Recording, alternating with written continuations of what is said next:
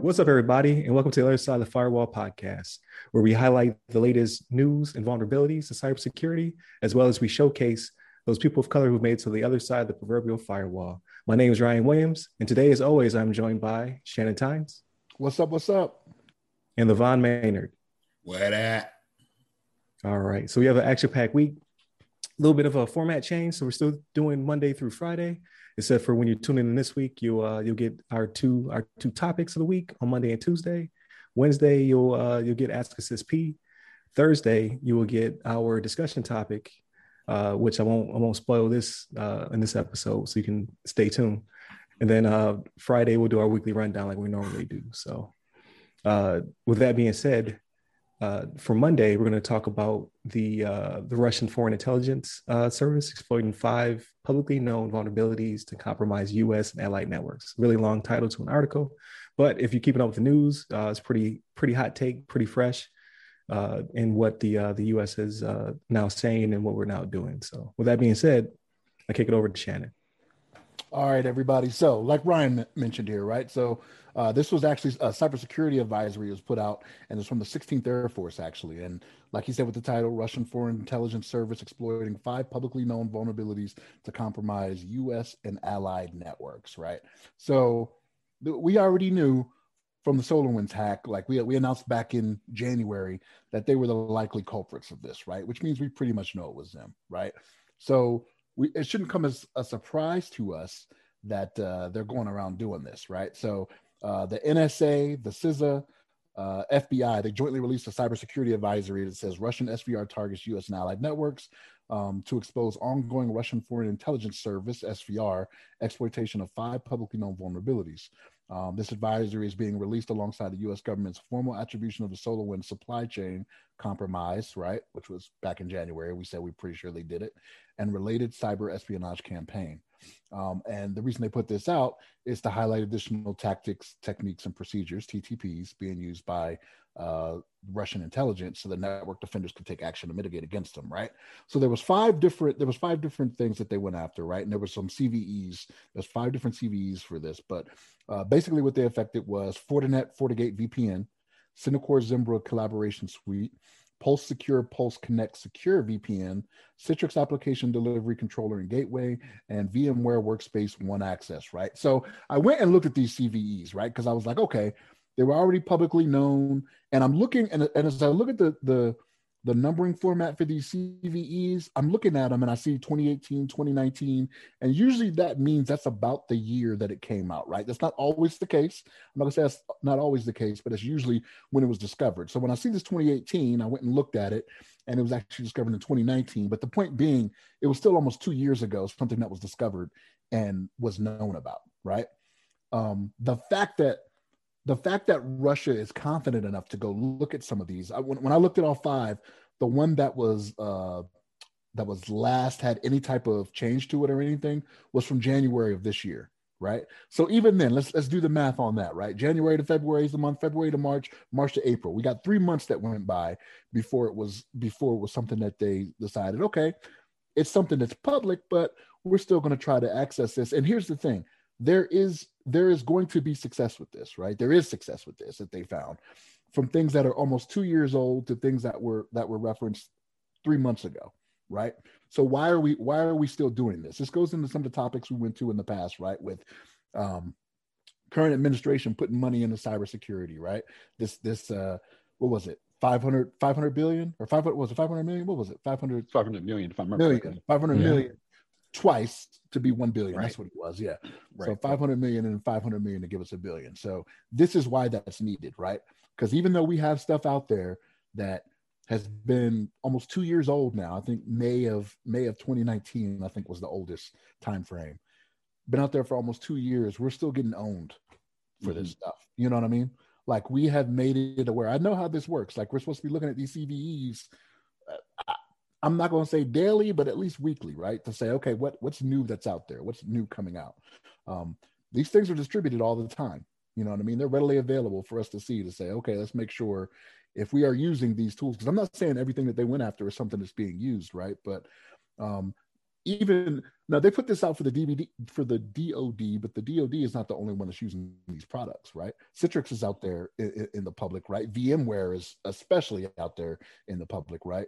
Um, so this is stuff that I don't understand how something from two years ago that Russia is so confident to say, let's go ahead and look at this and see if this is a way we can get in, right? So I, I guess I guess if we were smarter than that, we wouldn't have too much to talk about on the show, right? Like every week it would be we have, have to do something different, right? Like it keeps us it keeps us talking and making people aware of what's going on out there. But this is just one of those things I'm like, we've got to be better than this, right? Because you got a foreign you got a, a, a foreign uh, nation out there saying, I'm fairly certain I can make this work and and, and attack some of these U.S. and allied networks to to see uh, a way to get in. You know what I mean? But that's just my take on it. LeVon, what you what you got on this, man?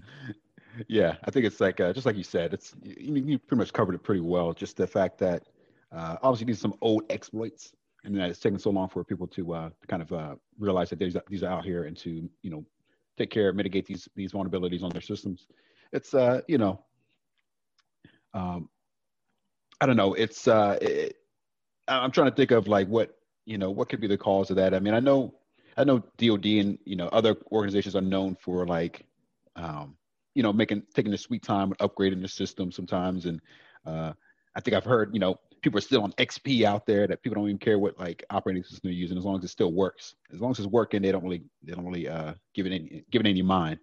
Uh, but that's when they get that's when they get uh, attacked. Is that they have some old software, they have some old uh, unpatched system.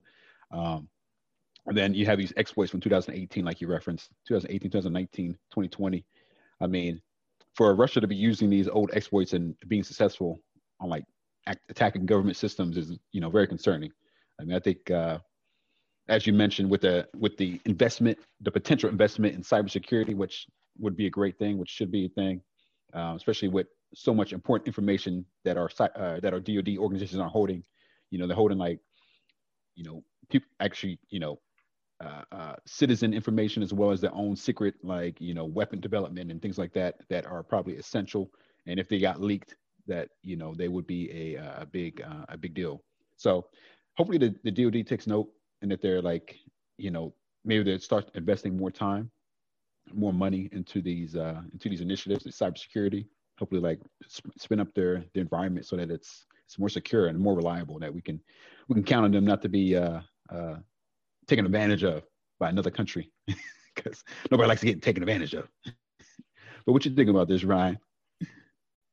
I think it's good transparency that they will come out and say, "Hey, like, like first off, they actually attributed it to uh, to Russia, like officially saying, "Hey, uh, these are definitely the culprits. This is how they got in, uh, or a few of the ways they got in that we can currently disclose, uh, as well as here is some like their their uh, their popular five. Here's the top five uh, that they may, they may be coming at you with. So for for them to release that information, obviously they've already began uh, patching it and whatnot. Um, but I did read another article uh, which I couldn't find. I was trying to dig up um, where they're saying that the FBI and other agencies are starting to reach out to companies to say, "Hey, uh, we know that you have these vulnerabilities, um, so you need you need to patch your systems uh, before either Russia already has a foothold or before they get a foothold uh, within your network." So it goes. So they're actually they, they're actually paying attention um, as well as being more uh, proactive in, in contact. Because even though this happened, like I, I, I asked, I had a poll in my uh, in my office to ask them if they knew why this was happening. Like when it was announced on the news, and they had no clue. Like they all have computers. Like none of them are obviously uh, security people, so they don't have to patch them or whatnot. But they're not patching their systems unless Windows tells them to, right? So mm.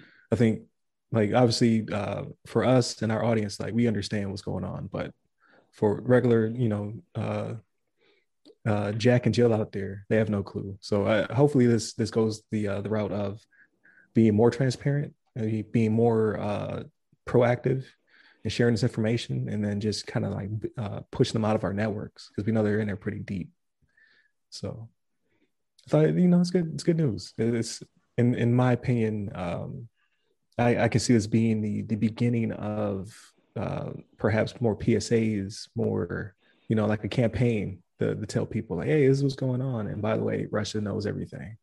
yeah, right. They're right. in all your systems. Yeah. Because um, a lot of people don't know what a CV is, right? So they wouldn't know, you know, um, what they need to do to patch it. Like uh, I, I looked at a couple of these, but there's some some of these I've never seen before. Like obviously I know VMware, I know Citrix, but I didn't know um, FortiGate VPN. Never heard of it. Was like, obviously I know I'm not affected because I don't have it, but I was like, I don't even know who would be affected. So uh, I, I, I do think this is going a, a long way into uh, to helping prevent some of this stuff from uh, happening in the future. Um, but I am very optimistic. So put that out there too. but you, but you bring up a good point, right? And you and you referenced it to you referenced it to individual users, right, at their home. Like they they're like, I don't patch anything until Windows tells me to, right? Well, these weren't Windows, right? Like these were third party uh, vulnerabilities, right? It wasn't it wasn't part of Microsoft, right? So how many people how many people are doing that that are in some of these other companies? You know what I mean? Just like, all right, well, whenever I see a notification that comes back from Microsoft or whatever, then I'll know I need to go out and patch, right? Well, no, you have more than that on your network. You have other things on your network you may be using, especially in this day and age with COVID and the teleworking. That VPN one, like that is one that is probably being heavily used out there, right? So it's just one of those things where people just need to keep up with that stuff. Like you should know your environment to know whether or not you're going to be affected by this. That would be my hope, right? If you're a large company. For the for the personal user, okay, maybe not so much, right? Like everybody has a computer, not everybody knows how to use a computer, but I would hope that, um, especially in the DoD, you know your network enough to know, okay, well, I do have some Fortinet products, right? Like I do have VMware products, you know what I mean? Like I, I know I need to be looking at this and seeing if it's applicable to what I have, but that's that's my hope anyway. I can't say that that's actually 100% true. Yeah, I mean, it, it all comes down to uh, education. So hopefully, like, hopefully this this turns to an education um, campaign, just to to let people know, make more aware of what's going on out there. Because um, like it feels like every day um, there's a new social media compromise. There's a new um, IoT compromise. There's like something's always popping up. Um, but so it seems like we're getting faster identifying it. We just need to be faster at actually protecting our our, our networks and our systems. And um, what they always say, like your your weakest link, you know what I mean? Like you're only as strong as your weakest link.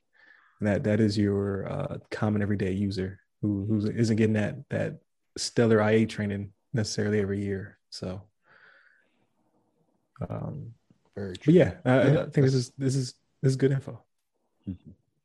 Yeah, and you're 100 percent right, Ryan. That's like uh that is like I don't know the statistic, but uh, I, I, believe that most like vulnerabilities end up happening um, from a lot of like end users, like their emails. They get like a phishing email, they get they click a link or they download some some product and it gets into the machine, and then it, they they're able to like traverse the, the network uh, in some kind of fashion.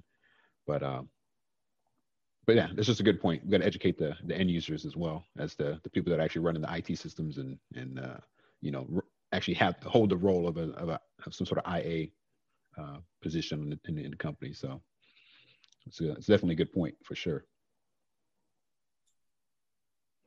Right. So, uh, like I guess big picture, uh, there's bad people out there. Some of them are nation states trying to get to your uh, your info and into your business. So, uh, you got to be smart. You got to patch your stuff. Um, with that being said, uh, I think that brings us to the natural conclusion of this episode. I'd like to, to thank my co-hosts. Uh, thank you, Shannon. Thank you, LeVon. Always a uh, pleasure to have you on the show. Um, we're going to get into a little bit more detail into like that whole IoT situation later on in the week. So please uh, stay tuned. Uh, please go to our website, www.theothersideofthefirewall.com, where you can get to our uh, social medias, such as our Facebook group, also called The Other Side of the Firewall. You can reach me uh, on Twitter, LinkedIn, Clubhouse, IG, and TikTok at RyRy Security Guy. That's R Y R Y Security Guy. And LeVon? Hit me up on the Twitters at LeVon Maynard. There it is. So please feel free to ask some questions, leave comments, feedback, all that good stuff. Like, share, subscribe, uh, ring some bells. I don't know. Do what you do to uh, stay up to date. So with that, peace.